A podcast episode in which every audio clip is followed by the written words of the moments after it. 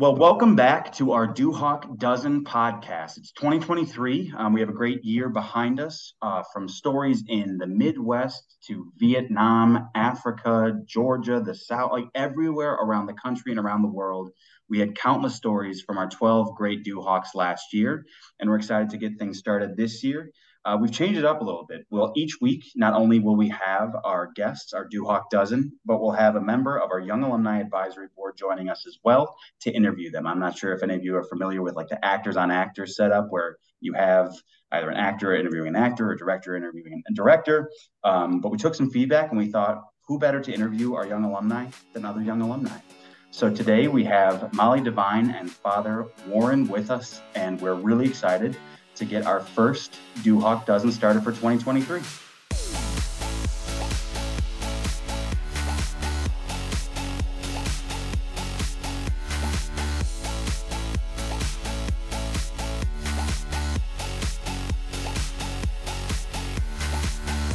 As Neil mentioned, we are very excited to kick off our second year of the Duhawk Dozen with our first guest, 2014 graduate, Father Warren. Father Warren, your nomination uh, nominator believed you're truly an ethical decision maker, and Young Alumni Advisory Board agrees. Uh, because of what you've done during your time at Loras and beyond. In your role as Marian Central Catholic, uh, as the spiritual director, you engage with students and faculty, helping create a community where students are encouraged to grow religiously, spiritually, and ethically. Coming firsthand from members of that community, you are loved by the entire Marian Central Catholic community and are known for hopping in with the sports teams at practices, engaging with various clubs and the student body. There's even photos of you in knee pads playing volleyball with the varsity women's volleyball team. So, you know, last I saw you, you were a, a young media studies major at Loras College. So, um, what brought you uh, into your role as Father Warren? That's a pretty big question, and I love it. Uh, it was uh, quite a quite an adventure. I would say one of the biggest reasons why the whole word "father" shows up in front of my name now is a really big part of really just the people over at Loras College um, getting to work with so many different friends in all these different fields. Uh, I very quickly realized that, you know, I had friends who were thinking about the future and what they were going to do, where they were going to go. And as I started taking those questions seriously and chatting with friends who were doing the same, I started realizing uh, that my own heart was kind of getting pulled a certain way. Um, and that maybe the way I was supposed to love others was as a priest. Uh, so I followed a couple of knuckleheads from Loras College. Uh, there's a bunch of seminarians there at the campus who followed me over to Mundelein Seminary.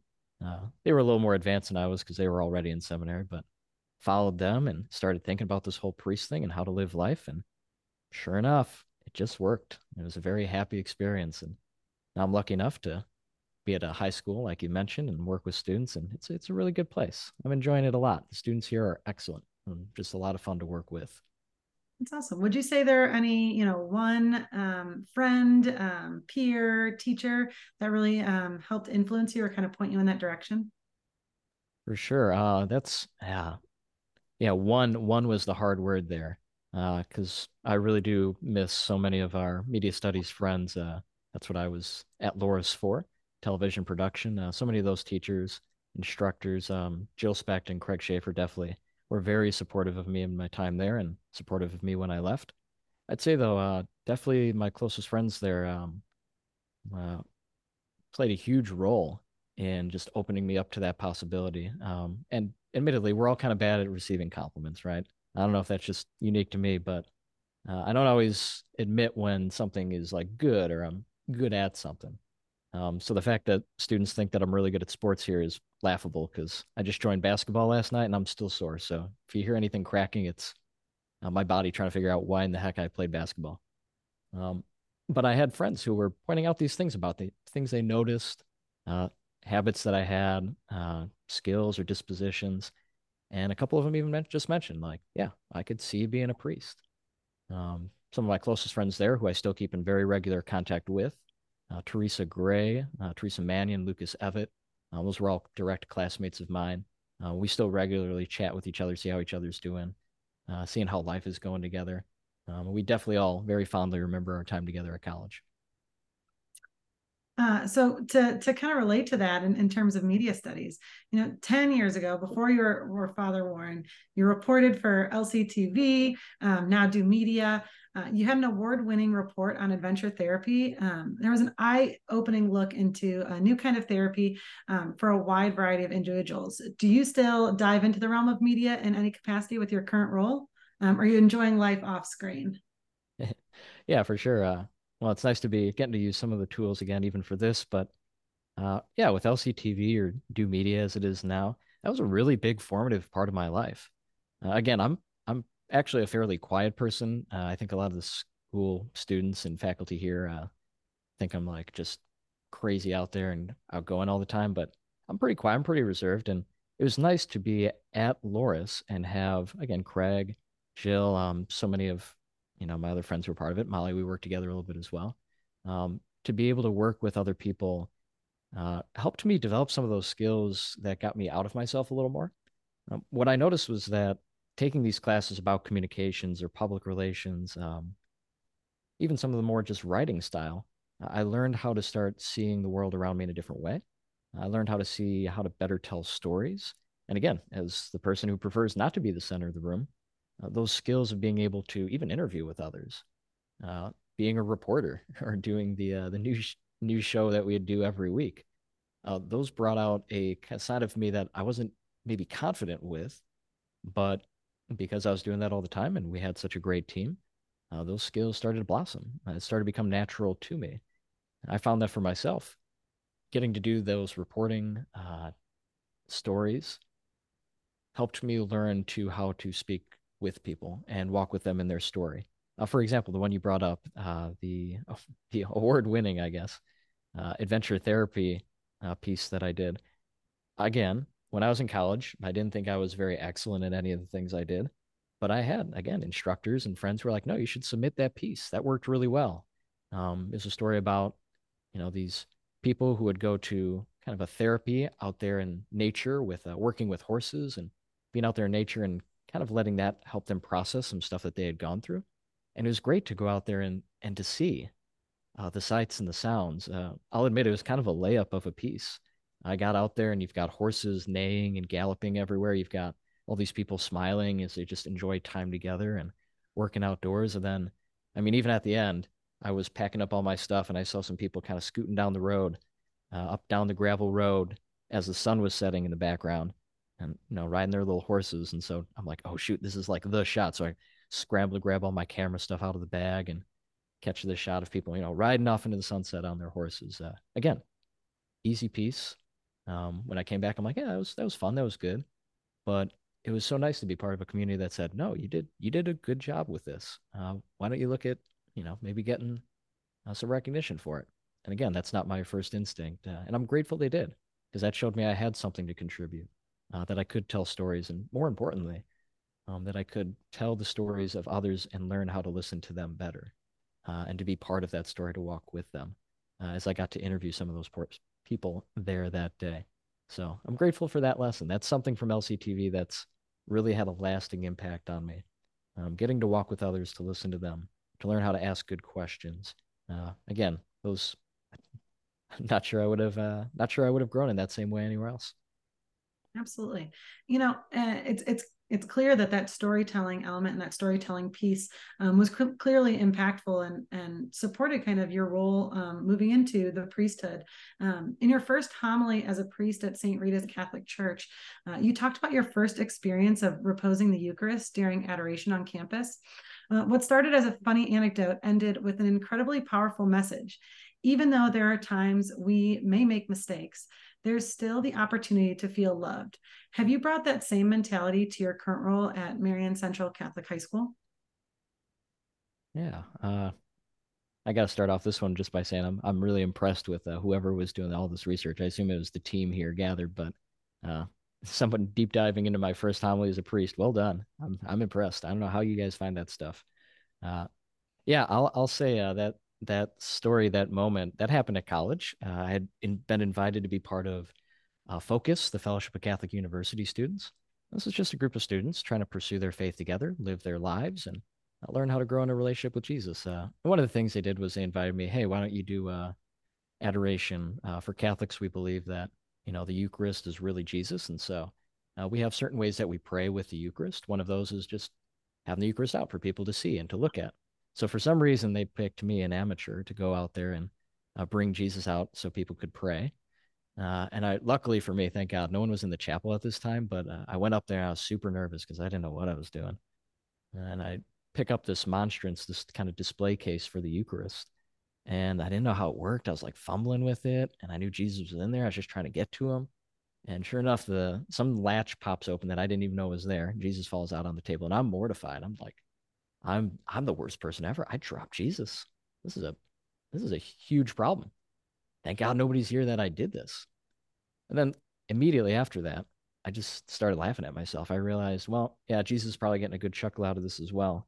Um, I realized that from spending time with all these friends, these teachers at theology department too at Loras, uh, if I hadn't been formed in the way I had faith wise, I would have thought I was going to hell for sure for dropping Jesus.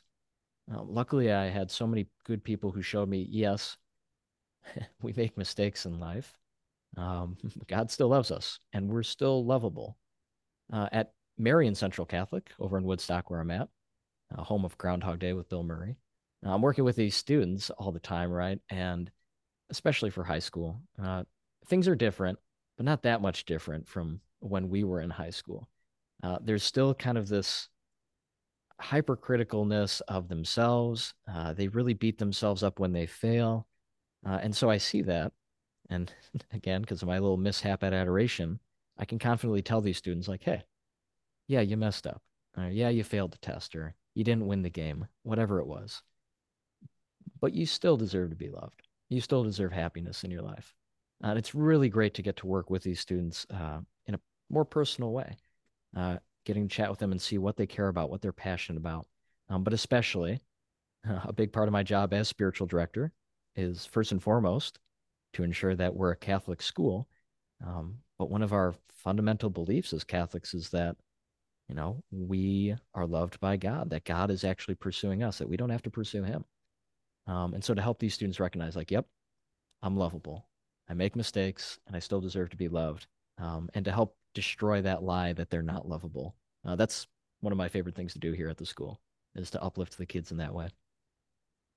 I think um, what's really amazing about that is when you're in that high school environment, you know, you're working with these these people that are really in a formative time and in a vulnerable time and sometimes i don't think they're told that enough um, you know that they are loved and so i think that's such an important message you know to bring home to them and, and to really bring to people in need um, and I know through that wonderful research, uh, we saw an interview with Mundelein Sem- Seminary um, where you reflected on your time there. You said that one of your favorite aspects about being a priest was going into hospitals because people are always ready to pray, and you're able to bring Christ um, through others that uh, Christ to others through that. Um, as you've shifted into the classroom, how has your ability to bring Christ to individuals through prayer um, shifted with your new role? So now in that high school setting. Yeah, uh, high school is definitely a big shift uh, from real life. Uh, you can ask any of the alumni too. Uh, I had some students last year. Uh, this is only my second year at the high school, uh, but even our graduates from last year are like, "Oh yeah, life is way different than Marian. I'm like, "Good. That's that's how it's supposed to be. Yeah, should high school should be a, a phase, and then you go do other things." Um, but the same applies for a high school priest. I'm actually only a toddler priest. I've only been a priest for about about three ish years now. Uh, so I'm still not so good at walking and talking, but I'm working on it. and part of that process is uh, experiencing all sorts of new things and learning how to adapt and uh, seeing all these different situations as a priest. So I spent two years at a parish, and now I've been about getting closer to two years now here at the high school, and it's it's very different. Um, I'm spending way more time on as a priest in high school. I feel like, uh, just because again the kids are here during the day. Uh, I get to work with them in classes, do a little bit of teaching, but then after school, well, heck, that's when all the social life happens. That's when the sports happen, the bands happen, all the clubs and organizations. Uh, I get to join them for all of those and support them in that. Uh, and any parish priest will tell you it's really hard to support everybody. Um, you know, there's only one priest, and everybody wants father to be at their thing. Uh, and so I, I'm not perfect, but I'm trying my best to make the rounds, uh, make sure that each student in their own little areas of expertise feel like they're appreciated. Um, while I'm not responding to like crisis situations anymore, like hospital visits, uh, I've noticed that a lot of my work is a lot more personal now. So it's, you know, going into a hospital, you have these scary situations for sure, uh, and usually pretty dramatic, um, often very sad. And yet, I always found that everyone wanted to pray. Um, I'm not doing that so much anymore, thank God, in high school. Um, it's a very different thing. Yet, it's much more intentional in conversation. Even though I'm an introvert, praying with a room full of family is very easy to do in a hospital because everyone wants to pray. Everyone knows what I'm there for. We're all there together. It's very easy. In high school, there's so much going on and so much that's weighing on these students or things they're thinking about or about the future and am I ready? And so the conversations are, man, different every single day. Um, I find that those conversations, though, are so, so intentional. These kids have so many things they're passionate about or have questions about. How do they fit into the world? Uh, those who are exploring their faith, how do they do that? And that's a fun place to be. Um, I find myself actually starting to live a little bit more like my friends did in college who inspired me. I considered a lot of my friends in college to be much more knowledgeable than me in all the fields, media studies, above and beyond, uh, you know, Paul Dieter, uh, Shay Wild, and Eric Osborne. I did big video projects with, and each of them were far more proficient than I was. Um, and same came when it came to faith. Uh, my friends I mentioned even earlier, they were the ones showing me kind of the way. Um, I find now at the high school, because of those lessons I learned from other friends. I'm kind of the one just sharing that love of Christ with others, um, but also just being myself. Uh, kids don't expect me to put on a show for them. They don't want some sort of like fake idea of whatever a priest is supposed to be. Uh, they just enjoy it when I show up. And that's very humbling to get to be there, to be with them, to talk with them in just normal words about what they care about, uh, what they want to talk about. Um, and again, you can tell very easily that what they want at the end of the day uh, is to know that they're loved, that they're appreciated, that they're respected, um, and that they have some sort of purpose in their future that they can look forward to. Uh, so those conversations I find are a lot of fun. That's really great to hear about how you're bringing that that you know presence without kind of shoving it down people's throats sometimes um, but just kind of being there and, and representing you know um, what is it, like st francis says um, preach the gospel when necessary use words. And that's really that that element of just being there that presence that active presence. Um, but i want to thank you again father warren for being on the show with us today. And for our listeners don't forget to mark your calendars for the 12th of every month where we'll be introducing the newest member of our duhawk dozen. You can visit alumni.loras.edu slash duhawk dozen to learn more um, or to nominate a duhawk so if you got a favorite duhawk bring them on in nominate them make them feel special. Um, but uh, thank you guys for being here today. Thank you for all those who are part of this. Thank you to the Young Alumni Advisory Board for sponsoring this podcast and Robert Waterbury for producing.